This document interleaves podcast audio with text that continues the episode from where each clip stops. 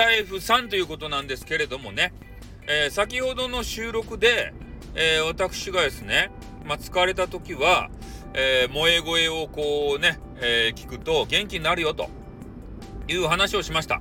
で、えちょっとよく考えてみたら、あの話だけするとね、なんかスタイフさんが女好きみたいに、え聞こえると思ってね、えちょっと補足するために、え収録をさせていただきました。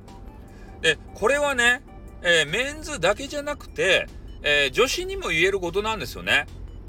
うん。まあ女性の方であれば、まあね、萌え声聞く人はいないと思うんですけど、えー、まあイケボの人とか、え渋い声の人とか、なんかそういうあの声にね、えー、やっぱ惚れちゃう女性の方、女子、えー、っていうのも多くいるんじゃないかなと思うんすよ。ね。やっぱこのスタイフの中でね、めちゃめちゃ声がいい人がいるじゃないですか。ねそういう方に惚れちゃって。ね いいと思いますよ、そういうのは。おで、それがね、えー、乙女の方であろうが、えー、人妻の方であろうがね、えー、どういう立場の方であっても、やっぱいつまで経ってもね、女性は恋をしてほしいんですよ。ね。えー、シーカレがおったり、旦那がおったりね、えー、なんかようわからん人がおったり、えー、いろんなこうね、立場の方がいると思うんすけど、えー、ただここはね、インターネットですから、ね、インターネット、もう自由な空間ですたい。ここで楽しまんで、どこで楽しむとやっていう話なんですよ。やっぱね、えー、いろんなことが、まあ、辛いので、えー、インターネット空間にね、逃げてきてる方っていうのは多いと思うんですよね。だから俺がね、サードプレイス理論ってね、こういつも昔ちょっと言ってたんで、最近言ってないけど、ね、えー、まず第一にね、え家庭ですよ。それがファーストプレイスね、家庭。それで、えー、第2のね、あの、セカンドプレイスというのが、えー、あの、があの、な、なんやったっけ、学校とかね、えー、職場とかね、そういうところでございますよ。で、第3のプレイスは、えー、このインターネットの空間ですね。うん。で、やっぱ、えー、家庭つらい、ね、学校、職場つらい、えー、そしたら、どこに逃げ込むんだって話なんですけど、ただ趣味がね、あればそこに逃げたらいいわけですよ。ね、ゲームが趣味とか、あの、テニスマンのね、テニスが趣味とか、ね、変なラップが趣味、ヘイヨーとかね、ラップが趣味とかね。で、そういう趣味があればいいんですけど、ただ何もない方は、やっぱインターネットを使ってね、えー、そこでこうやってスタイフやったりとか、YouTube やったりとかね、で、そうすることで、いろんな人とのつながりができて、ね、そこでわちゃわちゃするだけで、ストレスが発散されるということになるわけでございますね。うん。で、そこに、ちょこっとしたね、恋愛要素、あってもいいじゃない。ね、イケボがおったら、ね、その人にもうご就寝になっていいじゃないか。ね。というふうに思うわけですよ。うん。まあ、ね、一線超えるかどうかっていうね、問題はあるんですけど、ただ、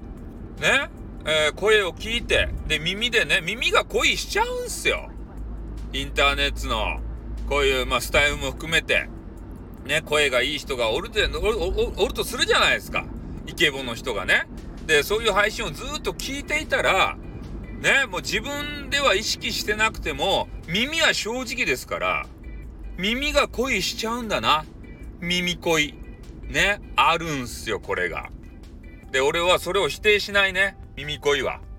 だって耳が恋しちゃうんですもの。ね、耳からね、あの、イケボが入ってきて、脳みそにね、ズズンってこう、言ってからね、もうそこで恋しちゃうんですよ。で、好きな声っていうのは、やっぱり、誰しもあると思うんですよね。うん。これはね、否定、自分で否定したとしても、ああ、この人の声、あ、なんか癒されるわっていう声があるんですね。うん。だから、